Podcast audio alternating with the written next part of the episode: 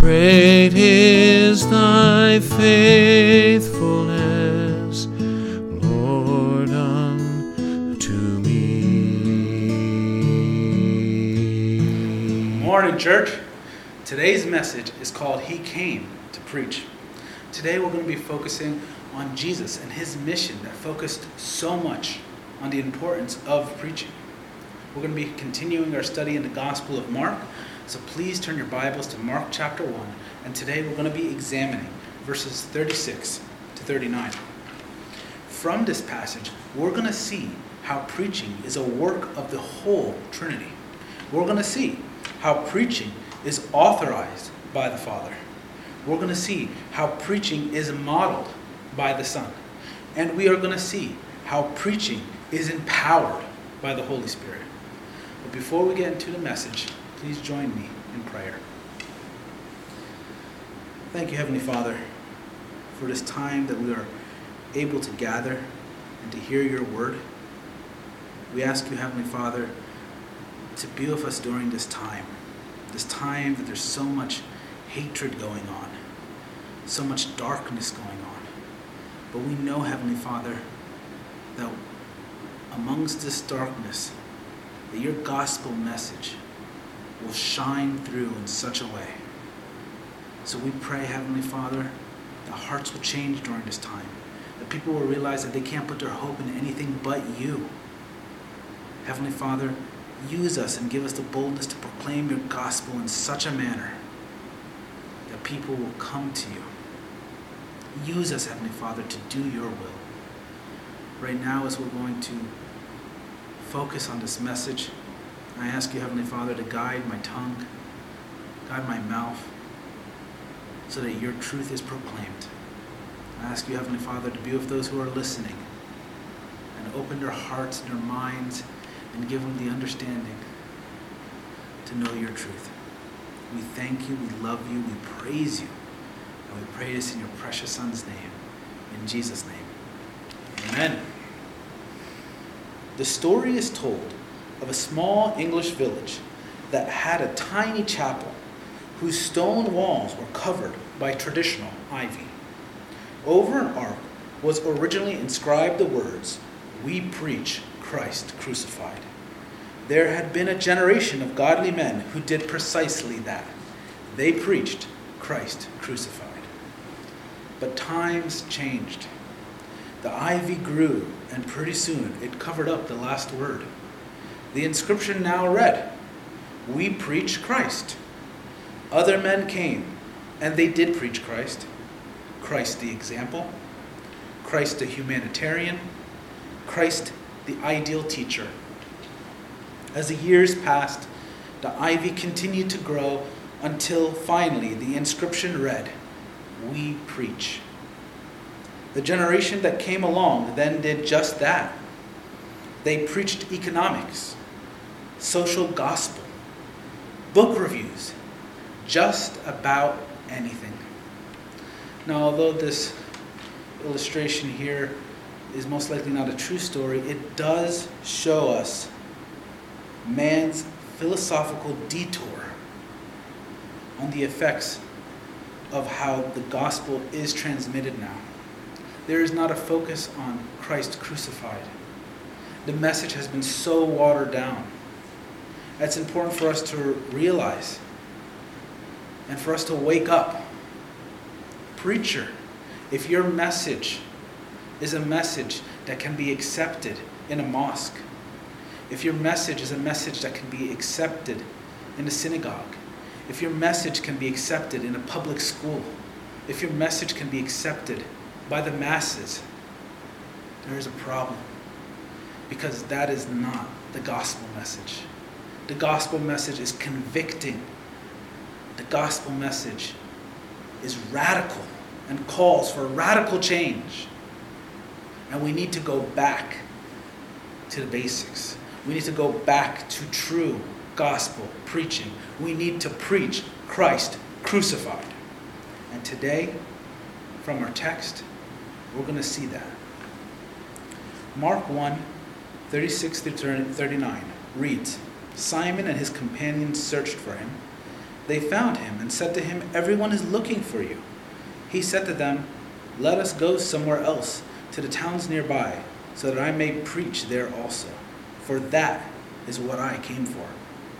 And he went into their synagogues throughout all Galilee, preaching and casting out the demons. Now, before we explore deep into this text, I want us to focus on the background. So I want us to actually look at verses 36 and 37 and really build up the scene here. The verb translated searched for usually means pursued with hostile intent. So this indicates that they were frantically looking for Jesus. In, a, in other words, they pursued him or they hunted for Jesus. Peter and the others, which many scholars believe is actually Andrew, James, and John, only see the needs of the crowds and do not understand why Jesus went away to pray. In fact, there is a note of reproach when they say the statement, everyone is looking for you. What this is basically saying is, Jesus, what are you doing here when you should be in the midst of the multitudes who are clamoring for you? They didn't understand. You see, Jesus was not self seeking. If he was, he would have stayed there and enjoyed his newly acquired fame. He would have accepted his new fans. Yet Jesus intentionally removed himself from the crowds and then went on to many towns to obey his father's call for him to preach the gospel we also see additional context from Luke's account of this event, which we can find in Luke chapter 4, verses 42 to 43, which reads When day came, Jesus left and went to a secluded place, and the crowds were searching for him. And he came and tried to keep him and came to him and tried to keep him from going away from them. But he said to them, I must preach the kingdom of God to the other cities also, for I was sent for this purpose. The crowds wanted Jesus to continue to perform his miracles, his exorcising of demons. They did not want him to leave because they loved his signs and wonders. But they weren't genuine. They weren't really interested in the gospel message. They were more interested in the theatrics. Jesus did not come to heal physically everyone. Jesus did not come to exorcise every single demon during that time. In fact, if we go back to our text, we'll see what scholar James R. Edwards says regarding this. Seeking, the word seeking, connotes an attempt to determine and control rather to submit and follow. In this respect, seeking for Jesus is not a virtue in the Gospel of Mark, nor are clamoring crowds a sign of success or aid to ministry. Here, as elsewhere in Mark, enthusiasm is not to be confused with faith. Indeed, it can oppose faith. See, the crowds were so excited and are so enthusiastic, but it wasn't for the right reasons. And we'll see this continual theme. And we see this in the modern church today. So many churches are packed full. Why, though? Because they're going for an emotional experience. They dim the lights, they play the music. Many of them are trying to, you know, call together some type of spiritual feeling, a spiritual experience, and they call that church. Yet you'll find there that the true gospel is not even preached. And we know that people who seek signs and wonders are not seeking the truth. But Jesus, Jesus had a greater mission than performing miracles. The greater mission that Jesus had was preaching. And this takes us to our very first point preaching is authorized by the Father. Verses 38 to 39 read He said to them, Let us go somewhere else, to the towns nearby, so that I may preach there also, for that is what I came for. And he went into their synagogues throughout all Galilee, preaching and casting out the demons. So, what is preaching? We must look at the Greek. Preaching in Greek is kerusso. It is often rendered to proclaim, to preach, and to announce. Additionally, this word carries the meaning of shouting out loud, reporting something of great importance, being a herald, and to make a proclamation. It also carries the meaning of raising the alarm and sounding a war cry. So you have to ask yourself the preaching that you're listening to, can it be described in this manner? Preacher, if you're listening to this, is your preaching in this style? Because this is what Jesus came to do. And this is what he comes to show us what we need to do. This is the reason why Jesus came. He came to preach. John 8:42 reads, Jesus said to them, If God were your father, you would love me, for I proclaim forth for I proceeded forth and have come from God. For I have not even come on my own initiative, but he sent me. John 18:37 reads, Therefore Pilate said to him, So you are a king? Jesus answered, You say correctly that I am a king. For this I have been born, and for this I have come into the world, to testify to the truth. Everyone who is of the truth hears my voice. And you see the importance that Jesus puts on the focus of listening to his message. How important that was. In the Old Testament, we see how God is the one who calls forth his preachers. A perfect example of that is looking at Isaiah. If we turn to Isaiah's book in chapter 6, verses 1 through 11, or 1 through 10, it reads In the year of King Uzziah's death, I saw the Lord sitting on a throne, lofty and exalted, with the train of his robe filling the temple.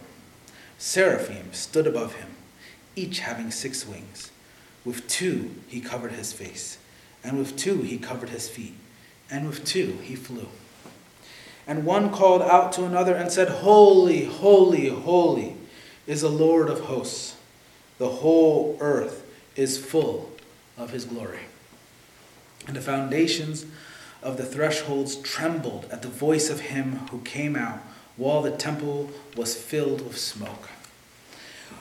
Then I said, Woe is me, for I am ruined, because I am a man of unclean lips, and I live among a people of unclean lips. For my eyes have seen the King, the Lord of hosts.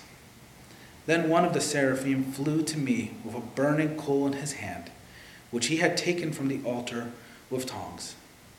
He touched my mouth with it and said, Behold, this has touched your lips, and your iniquity is taken away, and your sin is forgiven. Then I heard the voice of the Lord saying, Whom shall I send, and who will go for us? Then I said, Here I am, send me. He said, Go and tell this people. Keep on listening, but do not perceive. Keep on looking, but do not understand. Render the hearts of the people insensitive, their ears dull, and their eyes dim. Otherwise, they might see with their eyes, hear with their ears, understand with their hearts, and return and be healed. So we see here how God pursues his preachers and calls them forth. He calls them forth. And this is not something that's just in the Old Testament, we see it's in the New Testament. A perfect example of that is looking at Paul. Look at Ephesians chapter 3, verses 7, 7 through 9.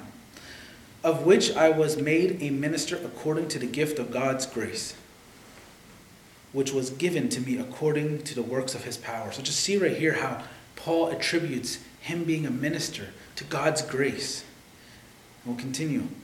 To me, the very least of all saints, this grace was given to preach to the Gentiles the unfathomable riches of Christ you see, here Paul gets it. He knows that what he is preaching is the riches of Christ. How much of an insult is it when we go and we try to preach something other than Christ crucified? When we think our message will have more of an impact than the message found in Scripture?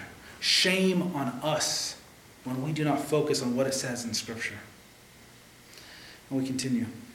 And to bring to light what is the administration of the mystery, which for ages has been hidden in God, who created all things.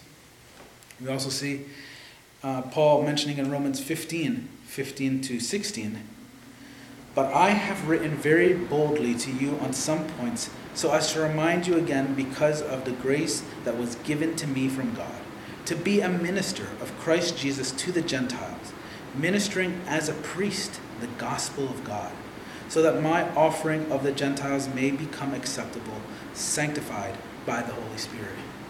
So you see here, Paul had the right attitude.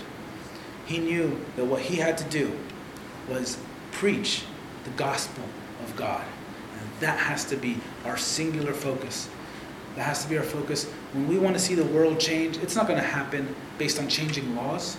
It's not going to happen by cutting out a zone and saying we're going to govern ourselves. It's not going to work.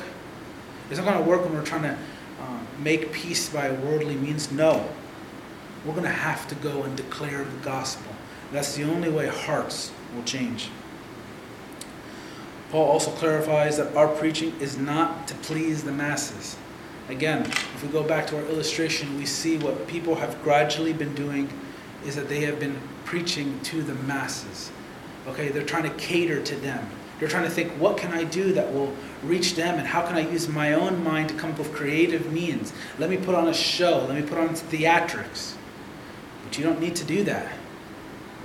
Actually, you're encouraged to preach the Word of God in its purest form. We preach to please God, not man. 1 Thessalonians 2 4 reads, But just as we have been approved by God to be entrusted with the gospel, so we speak not as pleasing men, but God who examines our hearts. Preacher, know this God will examine your heart and examine the motivation for your preaching. For those of you who are listening to the preacher, pay attention to their words. Are they preaching what's in the gospel, or are they preaching their own version of the gospel? Are they excluding key components of the gospel? Someone like Joel Osteen who refuses to talk about sin, refuses to talk about the devil. Well, if you don't talk about those aspects, you do you cannot proclaim the gospel. It is impossible. And that is the reason why many people who are outside the faith, Muslims, Buddhists, and yada yada, will come to his church and enjoy his message because he's so motivational, at least to them. But he's not preaching the gospel. He's a glorified, you know, moral speaker, uh, glorified life coach. But what he's not is a preacher of the Word of God. And he's only one of many, many, many examples of those who preach a false gospel, whose gospel is works based, whose gospel holds no truth. Just enough truth to make you think it's a truth, but it's a lie. We must preach Christ crucified. The gospel is a rich treasure that is entrusted to us, the preacher. So we must be faithful in handling it. We have been given a gift to preach. And when you're going out there and you're evangelizing and you're sharing the gospel with others, know that what you are presenting is treasure. And you don't have to dress it up in different ways. You don't have to exclude certain parts of it because you think it may be controversial. It's all there for a reason. You have to preach the whole counsel of God. 1 Timothy 1:11 reads, "According to the glorious gospel of the blessed God, with which I have been entrusted. Remember, it is an honor and a responsibility to handle God's word. So we must do our best to continually study the word of God so that we can handle it with care. Again, this is a great responsibility for the preacher. You see in Titus 1 3, it reads, But at the proper time manifested, even his word in the proclamation with which I was entrusted, according to the commandment of God our Savior. You see, Paul gets it. he understands the great responsibility that was entrusted to him. And that's why we need to handle the word in the same manner. And now this takes us to our second point. Preaching is modeled by the Son. Jesus modeled who we are to preach to. We are to preach to all people. And we are to preach peace. But it's key here to know we are not here to preach peace amongst other men. No. That is impossible. In fact, Jesus himself says, Do not think that I have come here for peace. I've come here to divide, to put family member against family member. No. The peace that we preach is peace with God. That is true peace. Ephesians 2 17 reads, And he came and preached peace to you who were far away, and peace to those who were near. We preach to all. Jesus came to preach the gospel as the main aspect of his ministry. Matthew 11, verses 1 through 5 read When Jesus had finished giving instruction to his twelve disciples, he departed from there to teach and preach in their cities. Now, when John, while in prison, heard of the works of Christ, he sent word by his disciples and said to him, Are you the expected one, or shall we look for someone else? Jesus answered and said to him, and answered and said to them, Go and report to John what you hear and see. The blind receive sight, the lame walk, the lepers are cleansed, and the deaf hear. The dead are raised up. And here's the key part and the poor have the gospel preached to them. We are to preach the gospel to all. And this was a main component of Jesus' mission to preach the gospel. Jesus gathered the 12 disciples so that they themselves could also preach the gospel. He modeled it for them. In Mark 3 14 to 15, it reads, And he appointed 12 so that they would be with him and that they could send that, that he could send them out to preach and to have authority to cast out demons. And the 12 were to preach to all so that they could find the lost sheep. Matthew 10, 5 to 7 reads These twelve Jesus sent out after instructing them do not go in the way of the Gentiles, and do not enter any city of the Samaritans. So you see here, this is happening because right now the first people who are to receive the gospel was the Jews. Remember, the Jew first and then the Gentile. So we're at this stage right now where the gospel is going out to the chosen people, to the Jews first. But rather go to the lost sheep of the house of Israel. And as you go, preach, saying, The kingdom of heaven is at hand. You see, here, now that we've uh, preached the gospel to the Jews, and now that we've preached the gospel to the Gentiles, we are now preaching the gospel to everyone. And we have to see here the key component is that we are preaching, seeking out the lost sheep. We don't know who the lost sheep are. And that's why we preach the gospel to everyone. But God knows. And He's going to soften those hearts. And the lost sheep will come back because we know that we have a faithful shepherd who will go out there pursuing the lost sheep. And He uses us, which is such a humbling reality, that He uses us to share His truth. And now, this takes us to our final point. Preaching is empowered by the Holy Spirit. Now, this part is important because those who are not preaching the true gospel think that they can just rely on their mind, their creativity to preach. But no. True, powerful preaching relies on leaning on God and depending on the Holy Spirit to guide. Our power and source of preaching is found in the Holy Spirit. Isaiah 61, 1 through 3 reads, The Spirit of the Lord God is upon me, because the Lord has anointed me to bring good news to the afflicted. He has sent me to bind up the brokenhearted, to proclaim liberty to the captives, and freedom to the prisoners, to proclaim the favorable year of the Lord and the day of vengeance of our God to comfort all who mourn, to grant those who mourn in Zion, giving them a garland instead of ashes, the oil of gladness instead of mourning, the mantle of praise instead of a spirit of fainting. So they will be called oaks of righteousness, the planting of the Lord, that he may be glorified. Proclaiming the gospel is something that can only be effectively done with power from on high. This is the power that is promised to all believers. This is the power of the Holy Spirit that now lives in every single genuine believer. Luke 24, verses 46 to 49 reads And he said to them, Thus it is written that the Christ who suffered and raised again from the dead the third day, and that repentance for forgiveness of sins would be proclaimed in his name to all the nations, beginning from Jerusalem. You are witnesses of these things. And behold, I am sending forth the promise of my Father upon you. You are to stay in the city until you are clothed with power from on high. Here, Jesus promising the Holy Spirit. Okay, this is the great event of Pentecost that happened. And this is what we as believers depend on. The power that raised Christ from the dead lives in us. And it's what gives us the power to effectively communicate the gospel. The power of the Holy Spirit allows us to witness for Jesus throughout the whole entire world. And you want to know something? This was completely impossible without the Holy Spirit. You know how we can know that?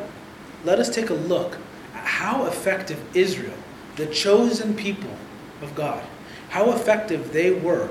And remember, they were intended to be a nation of priesthood. Okay? How effective were they at evangelizing to the surrounding pagan nations? Because that's what they were supposed to do. They weren't successful very much. Okay? It takes the Holy Spirit for us to effectively go out there and preach the gospel. Okay? Remember, in when we go through Acts and we see during Pentecost, they were able to speak in tongues. Tongues there means to speak other languages, known languages. Why? Why was that so important? Because we had to do that in order to share the gospel to the rest of the world. Okay? And when people witnessed that and they saw they're speaking my language, how can these fishermen or these other people who clearly they haven't been exposed to our language be able to speak it fluently? You see, this, this there was no Rosetta Stone, okay, during the first century. Okay? For someone to learn another language, they would have had to spend excessive time there okay, and really speak with people and, and, and learn it over years and years and years. To have it instantly happen and be able to have all different types of people to be able to speak the language, all different people who were um, in Israel at the time, it was amazing. So we have to trust in the power of the Holy Spirit that will give us the words that we need to say. Words that are not based on our own wisdom, but instead based on Him and us leaning on Him. Acts 1 through 8 reads, But you will receive power when the Holy Spirit has come upon you, and you shall be my witnesses both in Jerusalem and in all Judea and Samaria and even to the remotest part of the earth. So I tell you, believers, and this is not a job just for the preacher. Preaching the gospel is not just for the preacher. Okay? Those who know the gospel message are to go out there and to share it with others. Okay? And that's why it's important to realize are you reaching your Jerusalem, those who are closest around you? Okay? Are you reaching those in Judea and Samaria, those who are not necessarily in your most inner circle, but those who you still have connections with, who are still close to you? And are you going to the remotest parts of the world to share the good news? We as believers have to do this. We have to share that gospel message. And it's a responsibility of all believers to share the gospel. And it's also important that as we compare Israel and how ineffective they were without the Holy Spirit, let's take a look at Peter, okay, who was considered the leader of the disciples, how effective he was before and after Pentecost and see the transformation. Remember, he denied Christ. He made bold promises, but when everything came serious, he became a coward. He did not want to face death. But after Pentecost, we see a completely different man. We see in Acts 4 8 through 12. Then Peter, filled with the Holy Spirit, see that? Filled with the Holy Spirit, said to them, Rulers and elders of the people, if we are on trial today for a benefit done to a sick man, as to how this man has been made well, let it be known to all of you and to all the people of Israel that by the name of Jesus Christ the Nazarene, whom you crucified, that's pretty bold, he's calling them out, whom God raised from the dead, by this name this man stands here before you in good health. Here he is, right now, on trial. When people are just simply saying to him beforehand, Don't you know him? Weren't you one of his disciples? He was denying it. Cursing them, No, I don't, I don't even know this man. And now he's on trial, and he's telling them, You crucified him. He's bold with his declaration, completely transformed with the Holy Spirit. He is the stone which was rejected by you, the builders, but which came, became the chief cornerstone. He's sharing with them the gospel, sharing to them the reality that you rejected him, but now he has become the chief cornerstone. And there is salvation in no one else. There is no other way. For there is no other name under heaven that has been given among men by which we must be saved. And here's the key. Here's the beautiful part of the Holy Spirit. Peter's preaching, this bold preaching he had of the gospel, it filled those who were listening with the Holy Spirit. And this shows how great the spiritual ripple effect can take place when the Holy Spirit is leaned on and we use the power of the Holy Spirit that God gives us. Acts 10 44 reads While Peter was still speaking these words, the Holy Spirit fell upon all who were listening to the message. Don't let anyone fool you on when you received the Holy Spirit. You receive the Holy Spirit when you listen to the gospel message and you accept it. Okay, that's when God goes into your hard heart, your hard heart, your stone heart, and He does this miracle and softens your heart and you accept the gospel message because it's being preached by someone who is filled with the Holy Spirit and you're listening to the life changing words of the gospel. And then you yourself, who is listening, who had your heart changed, receives now the Holy Spirit because you believe in Him. Paul also showed that his preaching was not based on clever words, not in his charisma, but instead on the power of the Holy Spirit. 1 Corinthians chapter 2 verses 4 through 5 reads, "And my message and my preaching were not in persuasive words of wisdom, but in demonstration of the Spirit and of power, so that your faith would not rest on the wisdom of men, but on the power of God." Now, you see here, true wisdom tells us that we lean on the Holy Spirit. We lean on the Word of God and we preach that truth. We don't take away words, we don't add words, we don't try to get clever about it, we don't try to show off, show off our wisdom. No. We preach Christ crucified. And that's what Paul did. And notice this about Paul Paul's education was equivalent to multiple PhDs. Trust me, if he wanted to, he could have persuaded you with very wise words.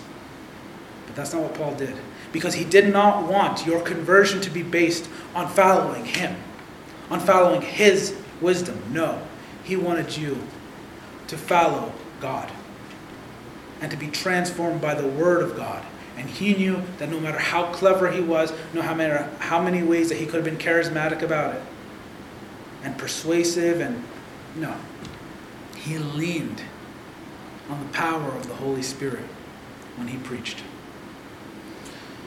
So now, as we have explored what preaching is, as we've seen it throughout this message and how it's powered by the Holy Spirit, how it's powered by the Trinity, authorized by the Father, modeled by the Son, empowered by the Holy Spirit. We need to ask ourselves well, what does a preacher look like? Paul clarifies this in 1 Timothy 3, verses 1 through 7. It is a trustworthy statement if any man aspires to the office of overseer. It is a fine work he desires to do. Now, notice here he's talking about a male. Let us not be confused. The scriptures make it very clear those who are called to preach, they're going to be male. That is how God determined it. We are not to fight with God on how He decided that. Each person has different roles. Man is not greater than woman, okay? And woman is not greater than man. However, we each have different responsibilities. And we'll see throughout Scripture, those responsibilities are given to each one of the genders. Okay, but we cannot confuse it and say, well, I want to aspire to that. Okay, I want, I want that job that wasn't given to me. Remember, that's what Eve did. Eve aspired something that she did not have. Okay, that's the fall of Satan, that's the fall of Adam. They aspired to be something that they weren't. Very clear here who is an overseer, which is another term for a preacher or the, um, a pastor, a bishop. All those words are used interchangeably. An overseer then must be above reproach, the husband of one wife. Again, very clear. He didn't just say you need to have one spouse, or it could be vice versa. A husband of one wife. The Word of God is clear. Let us not try to twist it for our own benefit. Temperament, prudent, respectable, hospitable, able to teach, not addicted to wine or pugnacious, but gentle, peaceable, free from the love of money. All these things are key. Okay, you can't effectively be a preacher if you're a drunkard. You can't effectively be a preacher if you have love of money. Okay, because those things are going to change your preaching. Look at the prosperity gospel. Those people love money. And when they preach, they don't preach Christ crucified. They preach the dollar bill. Okay? You know, sow a, um, a seed of a $1,000 and receive a blessing. None of that it says in the scripture to do. Okay? But they're greedy. And that's why the prosperity gospel is the gospel of the Antichrist. We'll continue. He must be one who manages his own household well, keeping his children under control with all dignity. But if a man does not know how to manage his own household, how will he take care of the church of God? Again, here it's important that this man of God also has a family and can show that he effectively can run a family. This is very key for those who are going to effectively run a church. And if you see uh, those who have chosen to usually stay celibate or whatever, they usually have, they're called usually to do different things. They're usually in the mission field. You look up uh, Paul's life, he went from one place to one place to one place, and he chose um, to be celibate. Okay, but if, you, if you're managing a church and you're going to stay with that congregation, you have to know what it's like to have a, a family. And that's why it's important. These are the criteria that lays out for an, an elder or an overseer or pastor or preacher. It's important for us to know how to manage our own household affairs so we know how to manage those in the household of God. Okay? And not a new convert, so that he will not become conceited and fall into the condemnation incurred by the devil. And he must have a good reputation with those outside the church, so that he will not fall into reproach and the snare of the devil. It's also important that you can't be just young in the faith. You just became a recent believer, and now you're now you're ready to be a preacher. No, it doesn't work that way. Okay, you have to be tested. You have to learn. Okay, you have to be able to serve at all different types of levels. And when that time is right, God will call you and you have to respond to His calling. It's not our will. No preacher should be preaching unless they know for a 100% fact that they are called by God and they start preaching and, and, and pastoring when God calls them to do that. You have to wait on God's timing. In addition, a preacher must, as we see in 2 Timothy 4, verses 2 through 5, a preacher must preach the word, be ready in season and out of season, reprove, rebuke, exhort with great patience and instruction. Now, how many preachers now are rebuking when they need to rebuke? You know? A lot of people shy away from that. I think, oh, no, no, we're not supposed to judge, or I don't want to do that, I don't want to cause division. But we're supposed to when it's appropriate. And a preacher must be able to be bold enough to do that. We must preach not our own message. We must see what it says here preach the word. That's what we need to be preaching. And it's not preaching at certain times. In season and out of season, you must be in the word all the time and ready to preach when you need to. For the time will come when they will not endure sound doctrine. Sounds like our time. But wanting to have their ears tickled. Well, if you could do this blessing and receive all this money and receive health and have healing, Sounds like it's very appealing, except those are all the things that Satan tempted Jesus with. Wake up, people. If you're listening to a prosperity gospel preacher, realize that what he's proclaiming Sunday in and Sunday out is the same message that Satan used to tempt Jesus. So wake up and listen to the true gospel message. They will accumulate for themselves teachers in accordance of their own desires. I've heard it before many times. Bill Johnson will go and try to uh, expound on the scripture and use the English, not even go to the Greek, and describe how God wants your desire. He's a liar. No, God wants us to have His desire. He transforms our desires into His desires. Okay, God is not some genie in a lamp. He doesn't just do our beck and call. That's not the relationship that we have. No, we surrender to Him and we seek to do His will, not our own will. We must realize what true gospel preaching is. And we need to wake up. And if we know somebody who's listening to that garbage, we need to share with them the true Word of God. And we'll turn away their ears from the truth and will turn aside to myths. That's exactly what they'll do. They'll turn to myths and not seek the truth.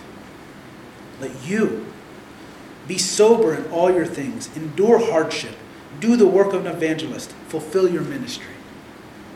We must be able to be sober and to realize what the truth is. We will endure hardships. When you proclaim God's word, you're going to be dealing with a lot of hardships. I saw in this um, area that they've cut out for themselves in Seattle, CHAZ or whatever it's called, that they there were preachers coming there to preach the word of God, and they beat him. They were pushing him to the ground, choking him out, dragged his unconscious body out. They didn't. They could not endure gospel preaching. We have to realize that this is going to happen, but we cannot be afraid. We must realize that Jesus endured so much for us. We must not expect something different. He's our master, and he was perfect and sinless. We are flawed. We are sinful. We fall short. But we must lean on Him, endure persecution, lean on Him, and preach the Word of God. That's what we must do. Preaching can be done anywhere, but we are encouraged to publicly gather to hear the preacher expound and teach the scriptures as we have in church and in Bible studies small group gatherings. 1 Timothy 4:13 says, "Until I come, give attention to the public reading of scripture, to exhortation and teaching." Those are the things you see here that Paul is talking about that what we must be paying attention to. Preaching the gospel is powerful, yet it is complete foolishness to those who reject truth and refuse to surrender to Jesus due to the hardness that is in their hearts. 1 Corinthians chapter 1 verses 17 to 18 reads, "For Christ did not send me to baptize, but to preach the gospel, not in cleverness of speech, so that the cross of Christ would not be made void. For the word of the cross is foolishness to those who are perishing, but to us who are being saved, it is the power of God." And here's something to know the gospel is not just meant for those who are lost. Pay attention to what it says here. The gospel is meant for those who are believers to be encouraged, to be equipped. We must be reminded of the gospel consistently. And the gospel goes out. And yes, it divides. Because those who reject truth, they hate it. And those who live on the word of God, they are empowered by it. So go out there and share the gospel. The gospel is to be eagerly preached by the man of God. Romans 1, verses 14 to 15 reads I am under obligation both to Greeks and to barbarians, both to the wise and to the foolish.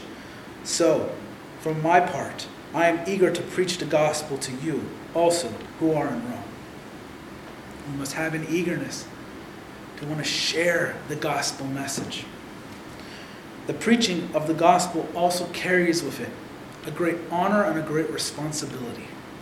We see this perfectly in Romans 10, verses 14 to 7 to 17. How then will they call on him in whom they have not believed? How will they believe in him whom they have not heard? And how will they hear without a preacher? These are some major questions here. How will they preach unless they are sent? Just as it is written, How beautiful are the feet are those who bring good news of good things.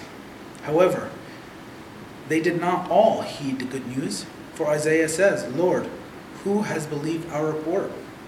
So faith comes from hearing, and hearing by the word of Christ. For many of those who often uh, misquote Francis of Assisi and says, uh, when you preach the gospel, use words if necessary. Um, that was is actually not him who says the quote, but regardless, that has nothing to do with the actual gospel message. Yes, you have to use actual words. You have to explain the gospel message. Your actions that you do is not going to just inspire somebody to, to understand what the gospel is unless they know what the gospel is. Look at Christ, his greatest example of love, sacrificing himself, voluntarily dying for us on the cross. Would have been pointless if he didn't actually share why he was doing it, if he didn't actually tell us the whole meaning behind it. We have to preach the gospel. We have to use words. We have to have people understand it so that they can then accept it. And that is what Scripture says. So, as we conclude our time together, I would like you to consider this. The story has been told of a young pastor who, with great concern and sincerity, ended his sermon like this. And now, my friends, if you do not believe these truths, there may be for you grave eschatological consequences. Afterward, a layman went to him and asked, Did you mean that they would be in danger of hell? Why, yes, the preacher said. Then why in the world didn't you say so? The layman asked. This is very important for us to realize when preaching the gospel, we want to be as clear as we can be. And we don't want to shy away from any of the truths that must be proclaimed. We must preach the fall of man. We must preach the curse of sin. We must, we must preach the reality of hell for those who refuse to follow our Lord. We must preach our inability to save ourselves. We must preach our only hope in Jesus Christ. We must preach Christ's perfect obedience to the Father.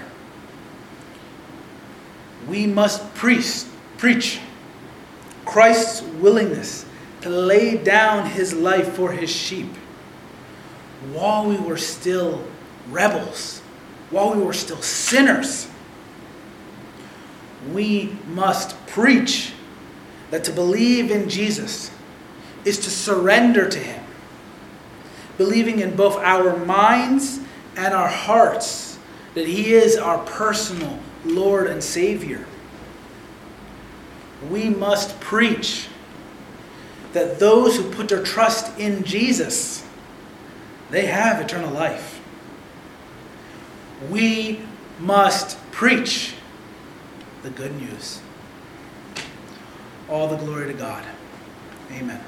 Great is thy faithfulness.